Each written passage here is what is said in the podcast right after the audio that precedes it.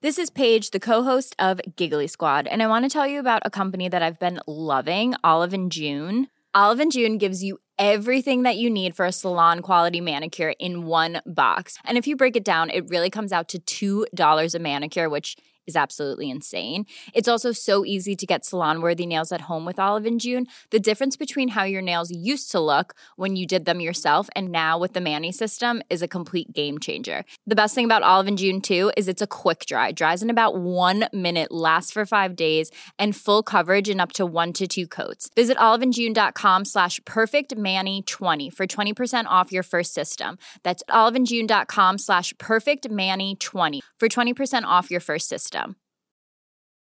Even on a budget, quality is non-negotiable. That's why Quince is the place to score high-end essentials at 50 to 80% less than similar brands. Get your hands on buttery soft cashmere sweaters from just 60 bucks, Italian leather jackets, and so much more. And the best part about Quince, they exclusively partner with factories committed to safe, ethical, and responsible manufacturing. Elevate your style without the elevated price tag with Quince. Go to quince.com slash upgrade for free shipping and 365-day returns.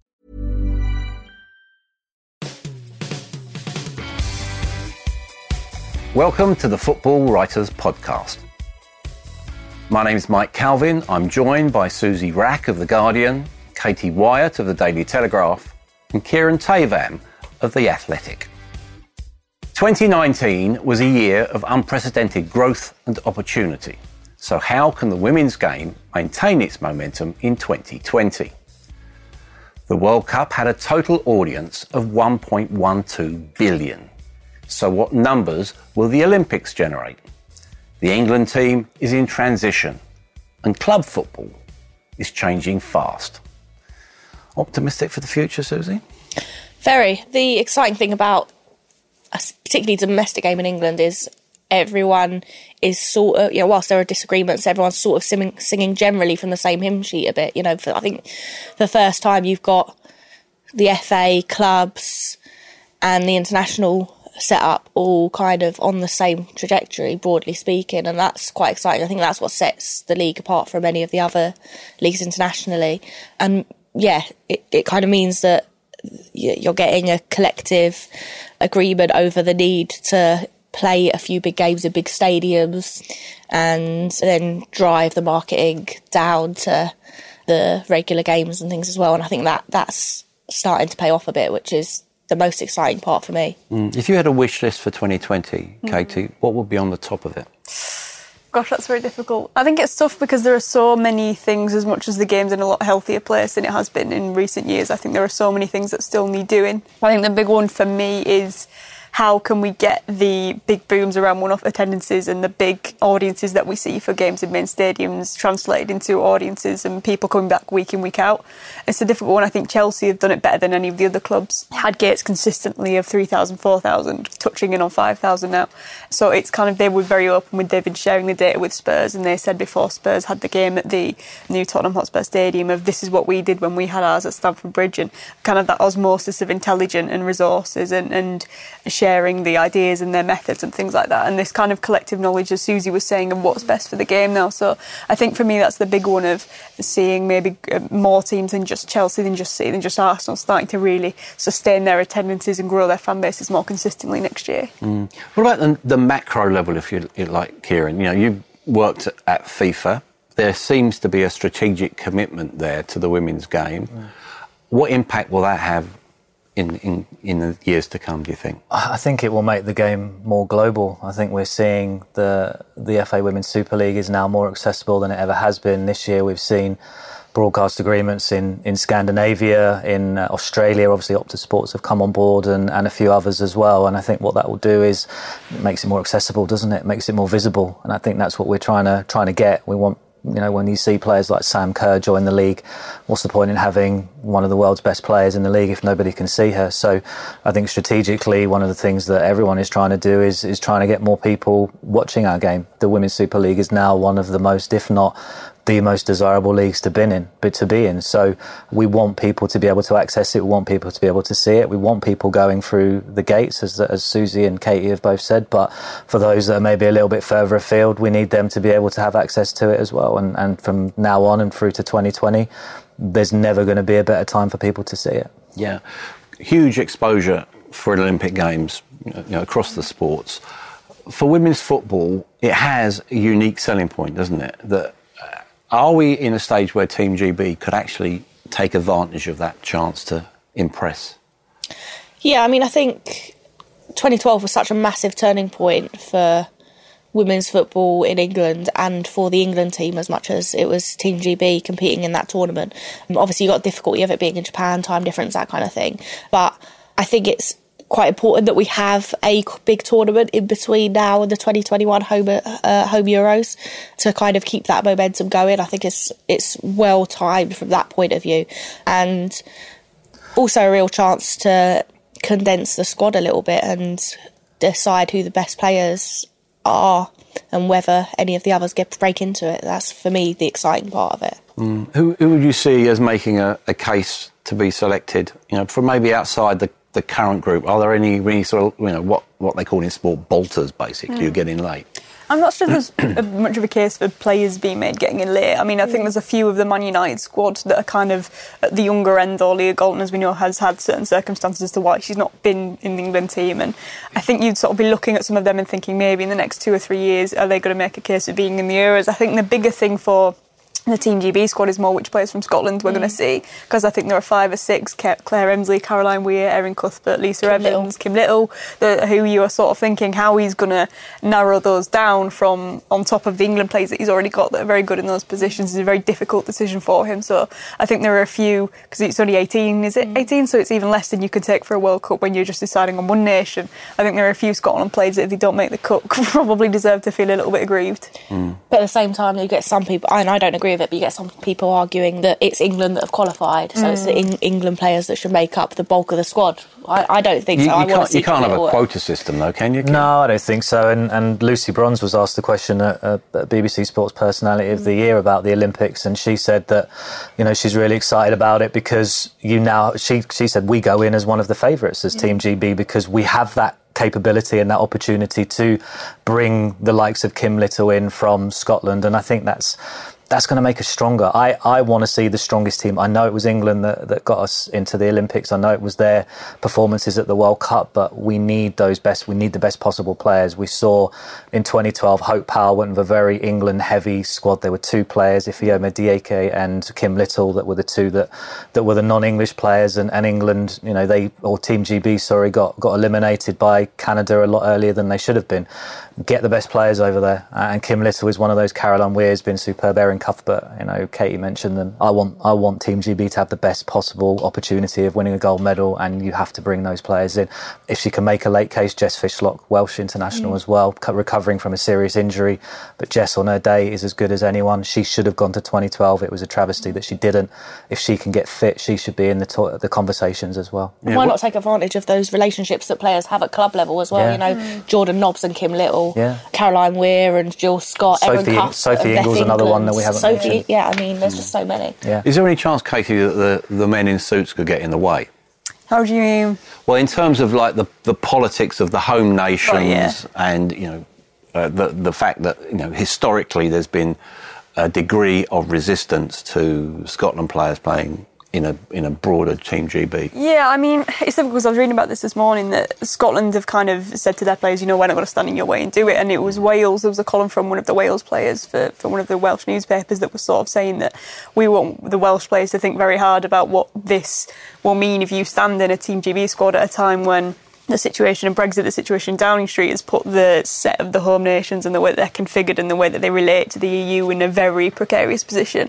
So I think that's probably down to, and it was saying that we're not going to stand in your way, but you need to understand as a Welsh person, as a Welsh citizen, as well as a Welsh player, what that decision of you stand to playing a Team GB squad is going to mean. And it had what a line, I can't remember who wrote this piece, but it was saying that is sport for the people or is sport for a team that are going to go out and be successful kind of thing. So I think that there is a wariness from people kind of in the middle of that debate where they're very clued up on what that would mean politically potentially if they stood.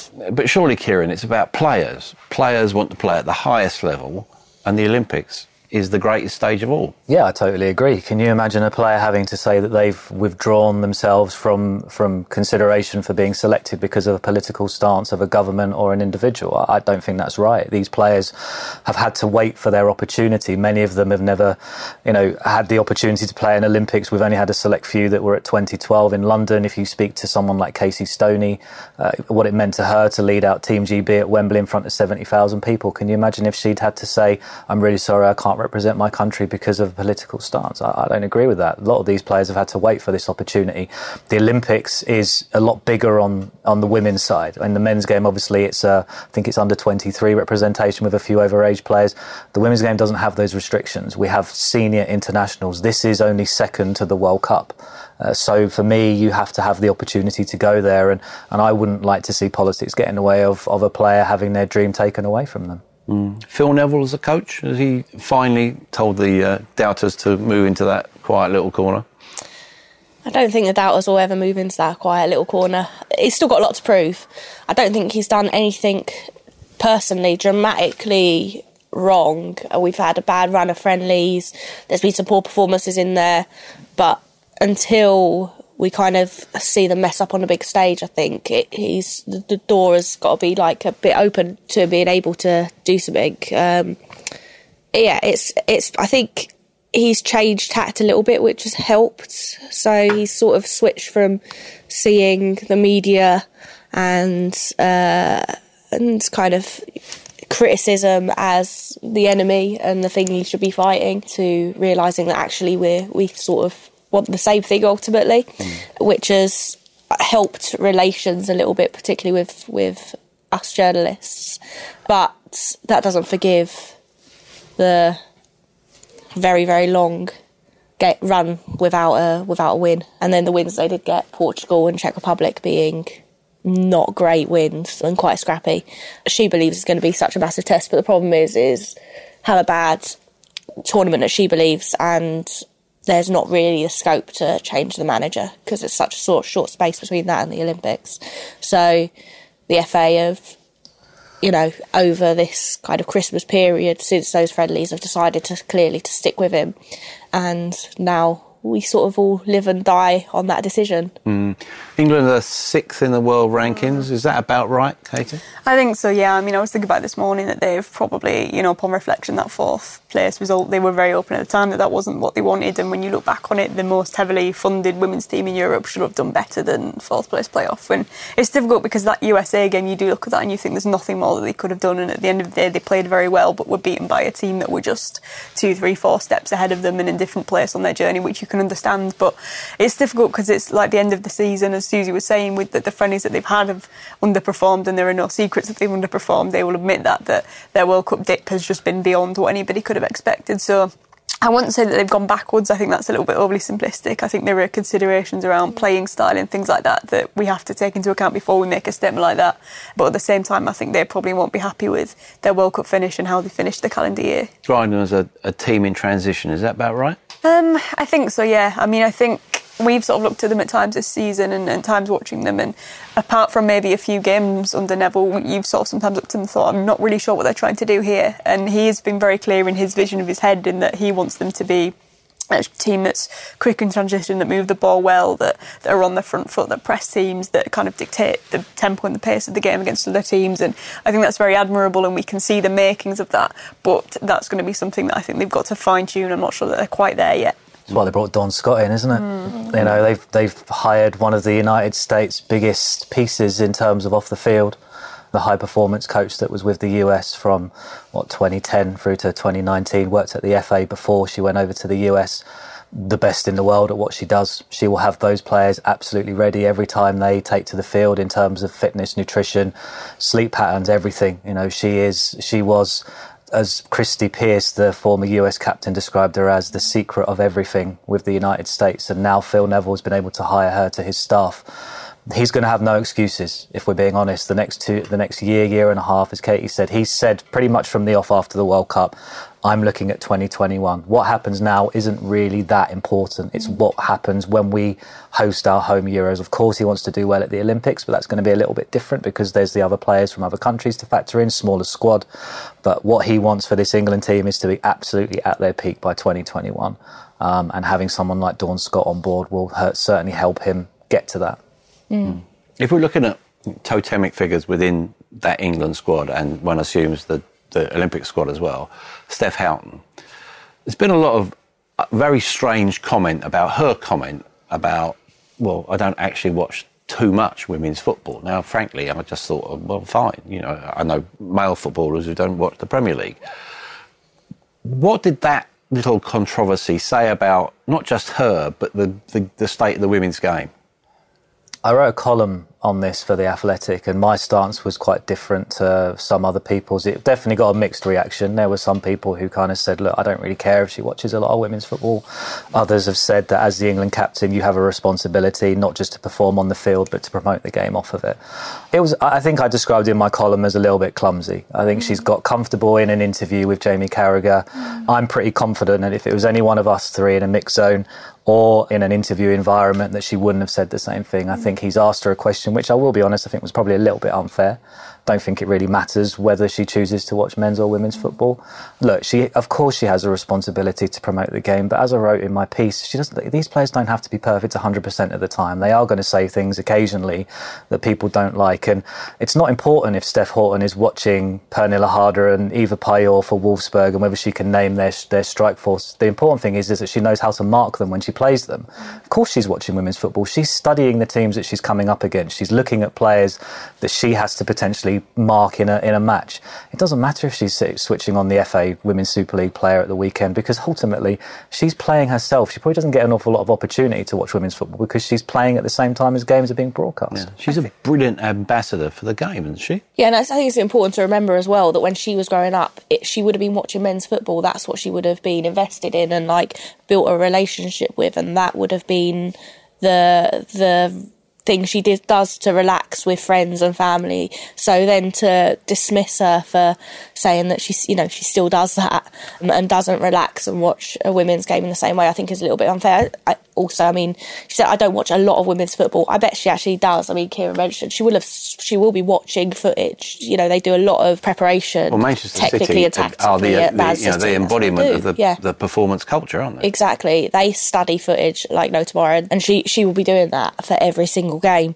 And I think that yeah, it wasn't necessarily the the most sensible thing to say, given her position as England captain. But I mean, I think given the year she's had, particularly in her personal life, that you know the the fact that not everyone wants to take their their work home with them, that it was the phrase a lot of women's football. I don't watch a lot of women's football. What what does that even mean?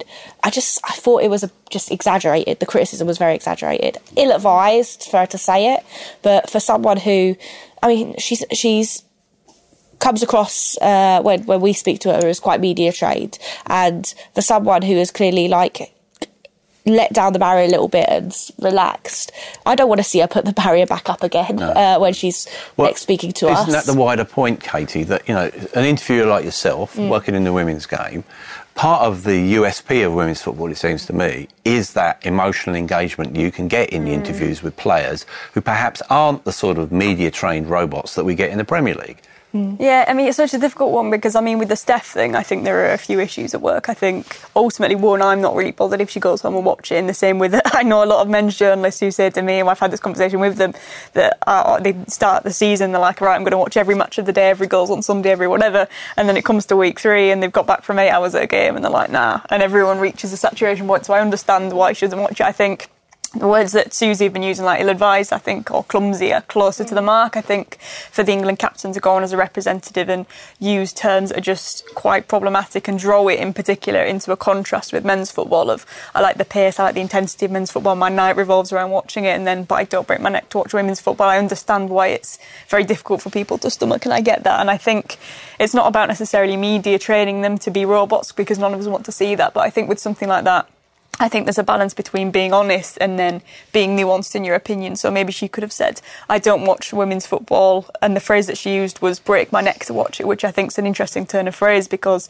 you have to break your neck to watch women's football. If you're looking for a stream for the Women's Champions League, you're there for a, a lot of hours looking for a stream and you it. So. need to have the de- degree in technology yeah. as well, don't and you? you need, yeah, it's ridiculous what you have to do to watch Women's Champions League and fans that are travelling to different cities to watch the club that allegedly plays in their hometown kind of thing. So she should have maybe said that I don't watch it necessarily because these are the barriers that are in place or because I like this mental separation that I need kind of thing. So if she'd have put it in I think slightly different terms or in a different context, you would have had that personal insight into because I know that the Man City players are always getting clips on their phones, and when they go for coffee and you think they're playing on the phones, that's what they're all doing, watching the games back. So maybe she, if she'd have put it into a context a little bit more like that, she would have been able to be honest at the same time without while promoting the women's game in the way that we needed her to as England captain. Mm. What about the broader point, Kieran, about the nature of the sort of interaction between, you know, guys like yourself and the players? It seems that the female players are much more open and almost emotionally intelligent in, in interviews. Yeah? I'd agree with that. I've, I've had the privilege of working in, in both. Ten years ago, when I started out as a journalist, I used to cover Watford Football Club. Used to go up to London Colney and speak to players. And I'm not going to, you know, individually pick anyone out, but some of them clearly didn't want to be there, didn't want to talk to me, and, and, and one or two. You know, some of them maybe didn't uh, weren't the most educated, and I don't mean that in a disrespectful way. Kid, you know, men men's players are picked up at nine, ten years old, stuck in an academy, and that is all they're focused on. Whereas, you know, a lot of these players that we're dealing with have have have come through. Some of them have come through university, especially if you speak to the players in the United States. The vast majority of them have come through the college system, so they all have a degree. They all they're all well educated. It is different, and, and as you say, emotional intelligence as well. I feel that players are a lot more open. They're willing to, if they trust you and, and they know that you have a knowledge. I think that's the important thing, and that's the advice I always give to anyone that says to me about what do you do to try and get into women's football journalism is build your knowledge because players appreciate it because they have to answer so many mundane questions where they're dealing with journalists occasionally who don't know the game, who've probably been sent by their editors because someone else is off sick or maybe isn't available. They want to know that you have done your research and that you know about them. So actually, it's a pleasure to deal with them. I've been doing it for 10 years and, and very rarely do I come up against one where I come away thinking, God, that was terrible. Hmm. So yeah, you're right. It's very different. Are there any lessons that the women's game can draw from the men's game, Susie? And I'm thinking more particularly here about the growing elitism, or there are just hints of elitism now in the WSL. You know, pretty much the top three are the top three, maybe Manchester United coming in to make number four.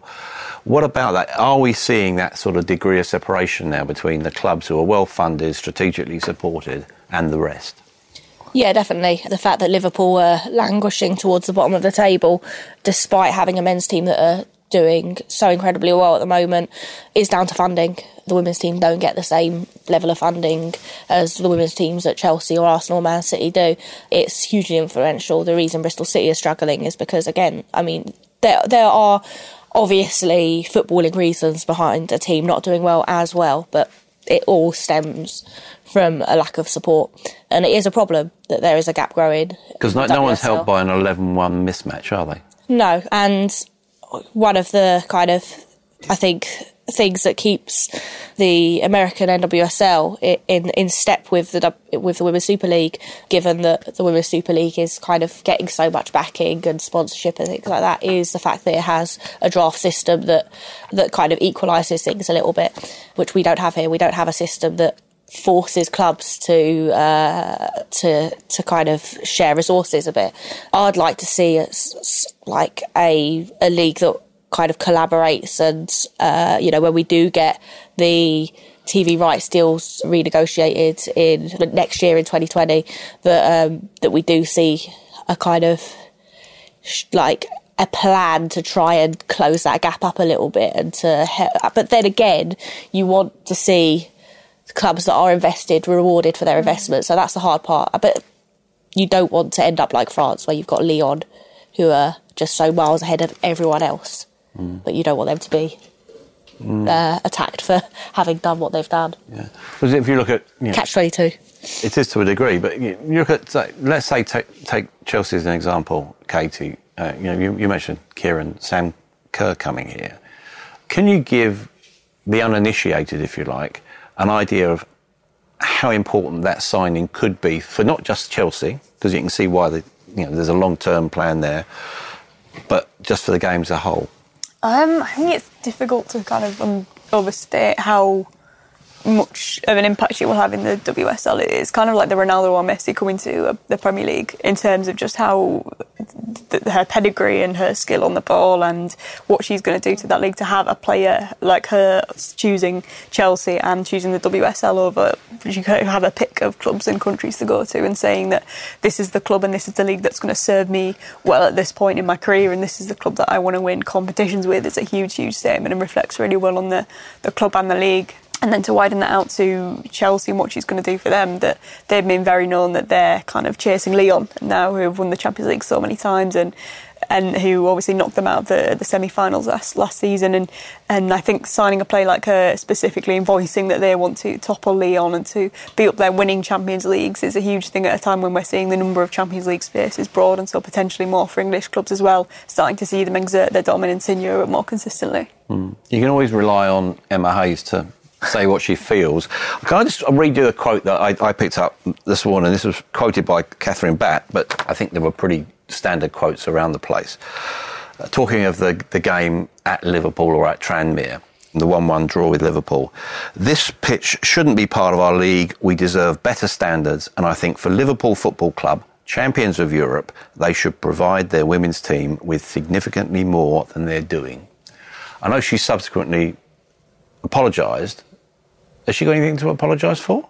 No. Not really, no, for me to be honest. Emma's one of those where she knows her audience and she knows when quotes will get picked up on. So she wanted that reported, no doubt about that. I know she's apologised, probably on reflection, she thinks it was maybe a little bit too forward.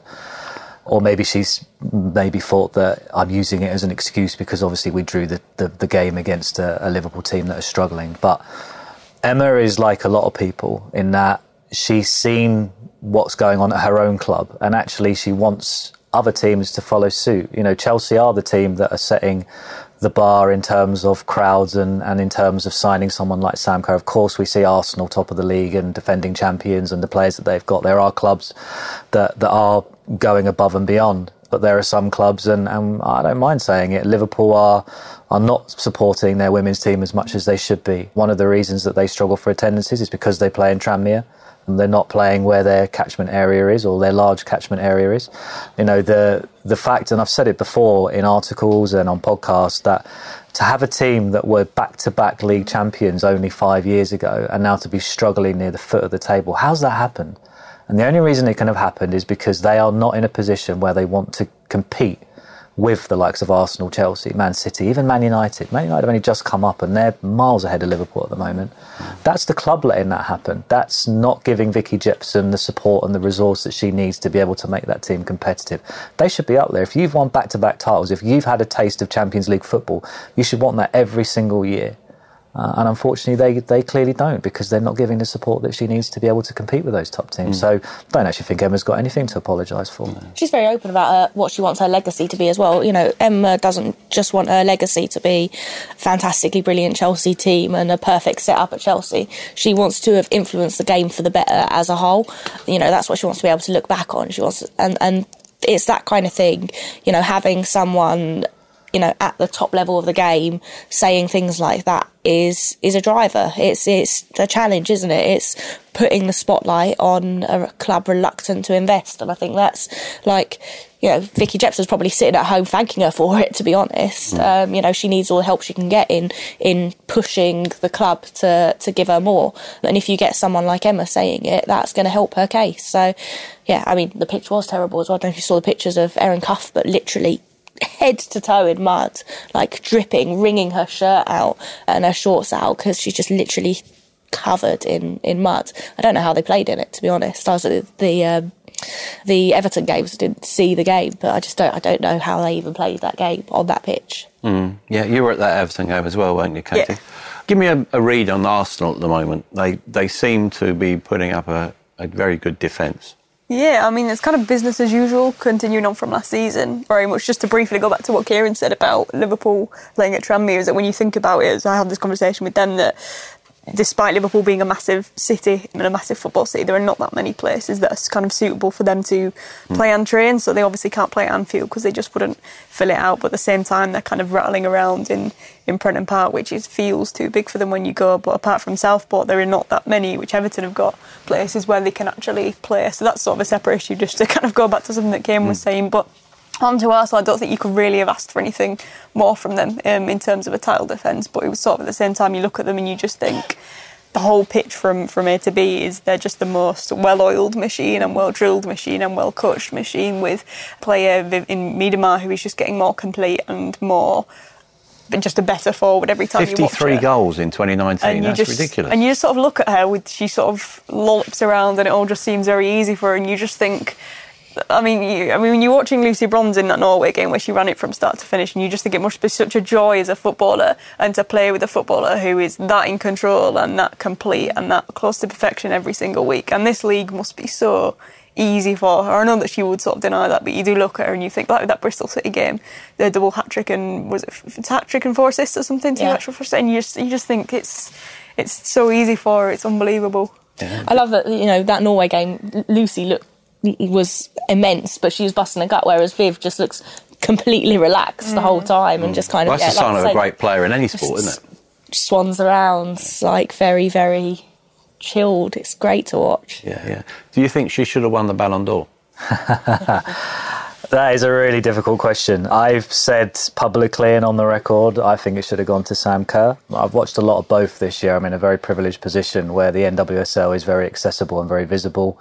Been to a lot of Arsenal games because I live locally. It's not a lot between them, I will say that. Very different players as well, though. Glenn Moore, another women's football journalist, and myself were talking about the the male equivalent of someone like Viv, who would it be? And I think the, the player we both came up with was Harry Kane, just very intelligent, you know, can drop into the 10, links up well with the wide players.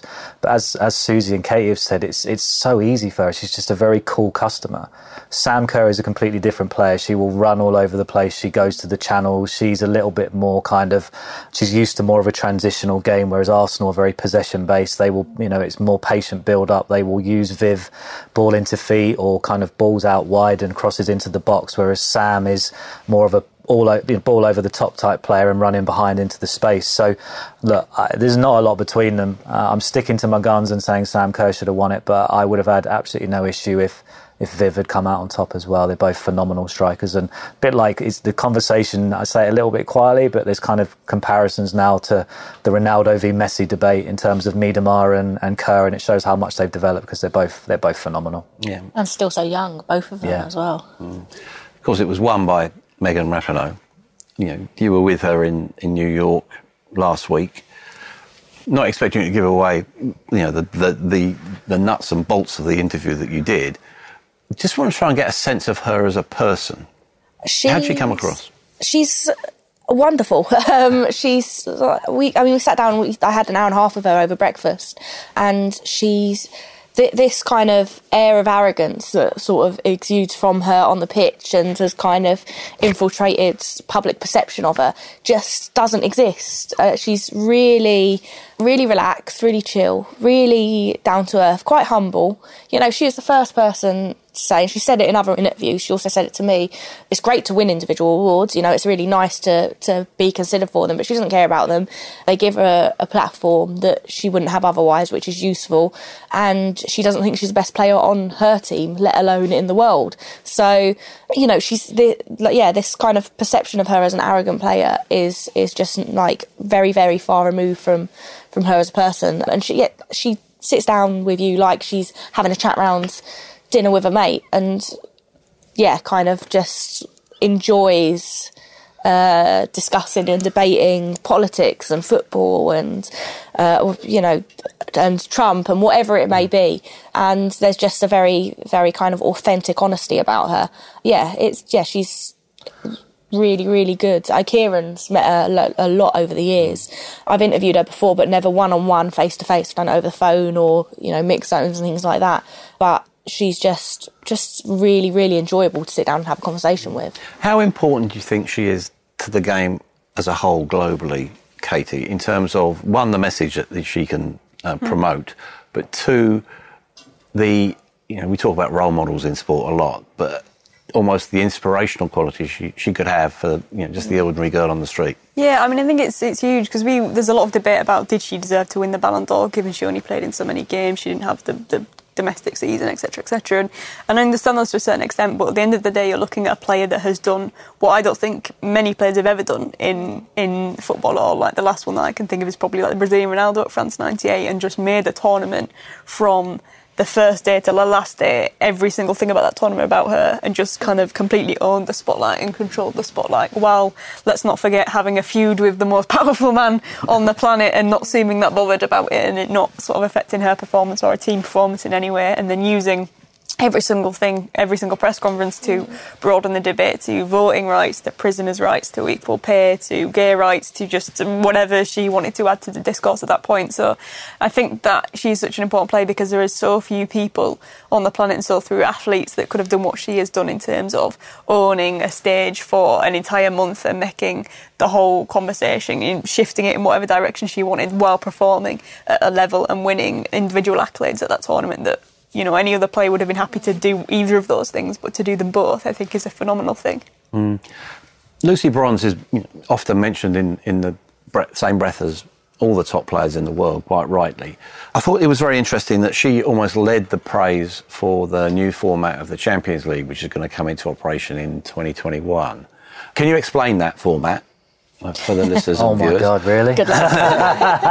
in simple terms. It, yeah. And, and, and, is it a good thing? Yeah, I mean, in my view, it's a good thing. Again, I wrote a piece probably a month or two ago about the Champions League and how, you know, we see far too many one-sided uh, results until you get probably until the quarter-final stage. And, and by then, I think teams have, you know, like Lyon pretty much know that they're, they're on such a high after such big wins that it's very difficult to stop them. Essentially, what we're going to see now is we're going to see um, a group stage brought in at the last 16. There are various ways that teams can reach that last 16. If you are in the top three coefficient standings uh, going into that competition, you essentially get a bye straight through to that last 16. There are going to be extra places available for countries in the top six coefficient positions, I think, as well. So uh, the Women's Super League at the moment is in that top six, so they would get an extra spot in. To, so they'd have three. They'd have three spots exactly. So I think that's what we want. We want to see more teams from the bigger leagues going in. I know it's going to be difficult. There is a flip side to this, and that is those teams from the smaller countries that maybe don't have the financial backing. If they get through to that last 16 stage, they have to play six matches, three home, three away it's going to be a big financial burden on them. So UEFA are going to have to find a way to counter that. But I was at an event recently, and, and Lyon's Jennifer Marozsan was was there, the German international, and she said that you know Lyon go into those competitions into the early rounds and they're winning eight 0 against teams, and she said it's not fun going into a, a, group stage in the last 16 means Lyon should, in theory, have a few competitive matches in that stage before they go through to the quarterfinals. So the whole point of it is is to make it more competitive, to get bigger teams in there, and also they're going to centralise the broadcast rights as well. At the moment, until the latter stages of the competition, the clubs are responsible for their own kind of broadcasting.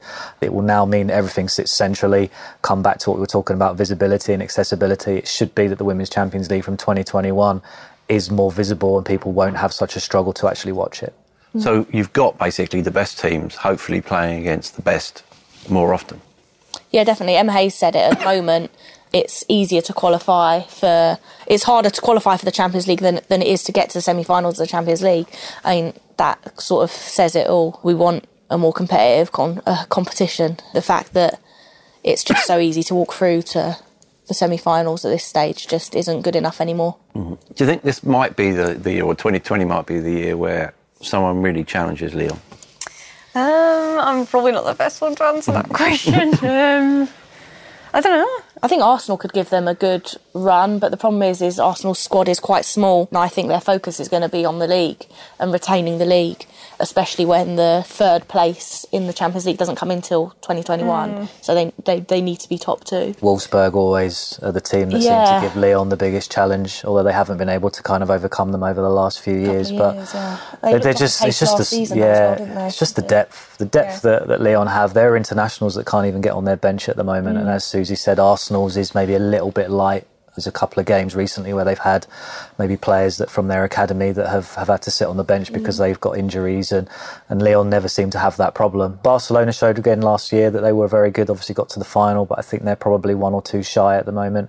I think Lyon is still the favourite. The other thing with Lyon is they've got, they find it so, so easy in the league that the Champions League is their focus. That's what dominates all their thinking. And it means that they're not kind of distracted or worn out by grueling league competition in the same way that Arsenal or Barcelona or something even. I think Barcelona a little bit different, probably not quite as to the same extent as uh, as Arsenal get competitively in the league here, but there's still a little bit more of competitive edge than than in France so yeah, it's sort of that's that's the biggest issue at the moment is that Lyon, you know, focus on it 100%, can sacrifice players in um, to the bench in games around it and things like that if they need to, but they don't really need to do that. But what will get inside the brain of the guys who control the money at the biggest clubs is that idea of the Champions League, you know, be, moving up the up the pathway so that it is actually almost the equivalent of the male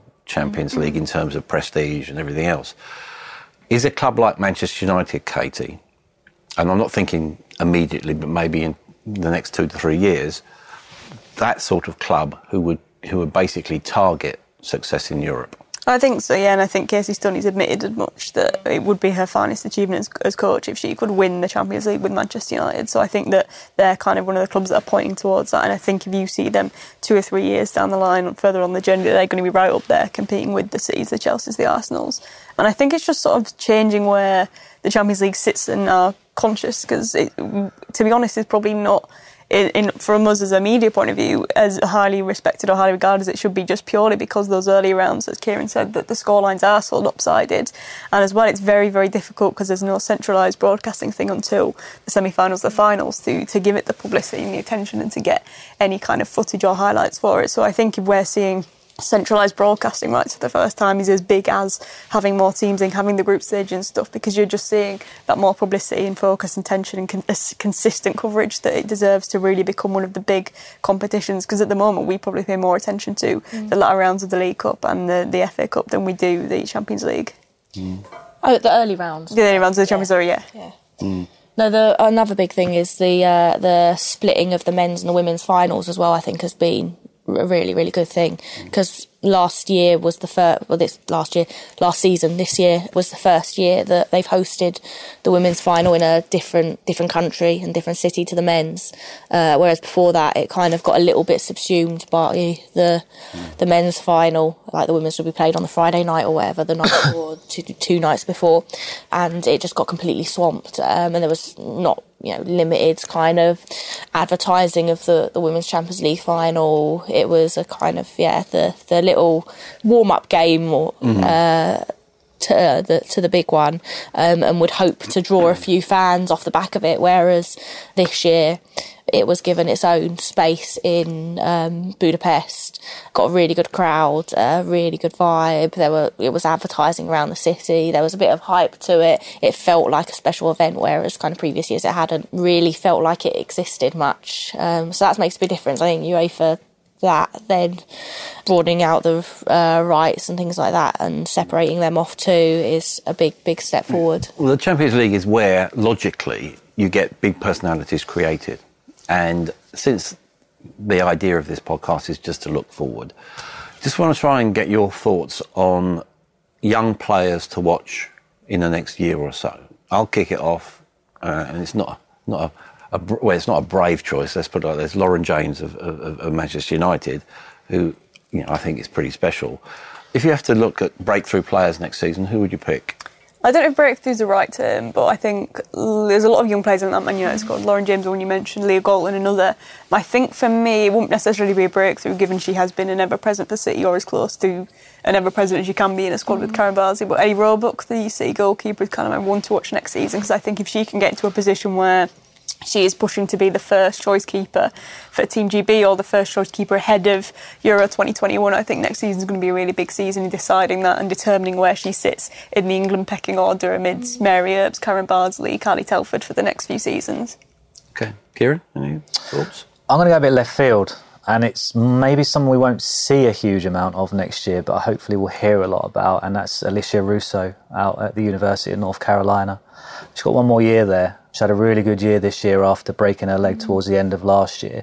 Helped her side through to the US College Cup final where they lost on penalties to Stanford University. But she's exciting, uh, plays as a, as a striker, and, and I think that England down the down the middle uh, as centre forward, I think they're a little bit light uh, and I think uh, I think Alessia could potentially be that player that, that maybe breaks into the England squad next year. She's got, as I say, got one more year in the US, so she's not going to be not be coming over here anytime soon. But she can, if she wants to, enter the NWSL draft, which takes place next month. You don't now have to finish university before you had to go through the whole university system before you could enter the draft. There are players now that can that can opt to enter into the draft sooner if they wish to. I don't know what Alessia's plans are, but I think she's definitely one to keep an eye on next year. Yeah.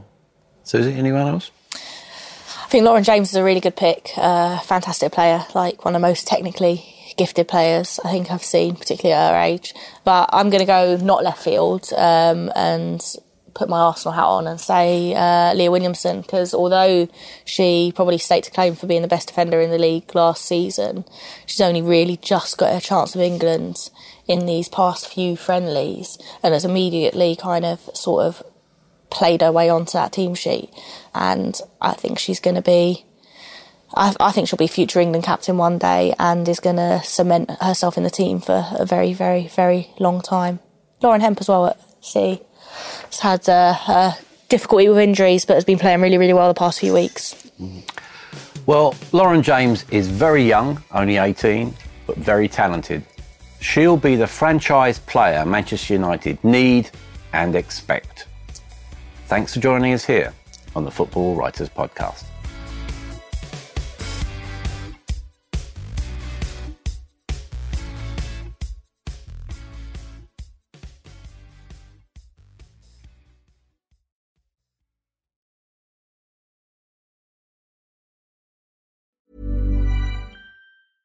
Imagine the softest sheets you've ever felt. Now imagine them getting even softer over time. That's what you'll feel with Boll and Branch's organic cotton sheets. In a recent customer survey, 96% replied that Bowl and Branch sheets get softer with every wash. Start getting your best night's sleep in these sheets that get softer and softer for years to come. Try their sheets with a 30-night guarantee. Plus, get 15% off your first order at bollandbranch.com. Code BUTTERY. Exclusions apply. See site for details. Hey, it's Paige DeSorbo from Giggly Squad. High quality fashion without the price tag. Say hello to Quince. I'm snagging high-end essentials like cozy cashmere sweaters, sleek leather jackets, fine jewelry, and so much more. With Quince being 50 to 80% less than similar brands.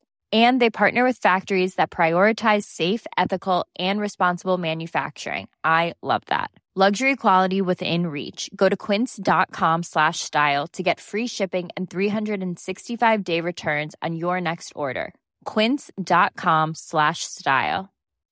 When you make decisions for your company, you look for the no brainers. If you have a lot of mailing to do, stamps.com is the ultimate no brainer. Use the stamps.com mobile app to mail everything you need to keep your business running with up to 89% off USPS and UPS. Make the same no-brainer decision as over 1 million other businesses with stamps.com. Use code program for a special offer. That's stamps.com, code program.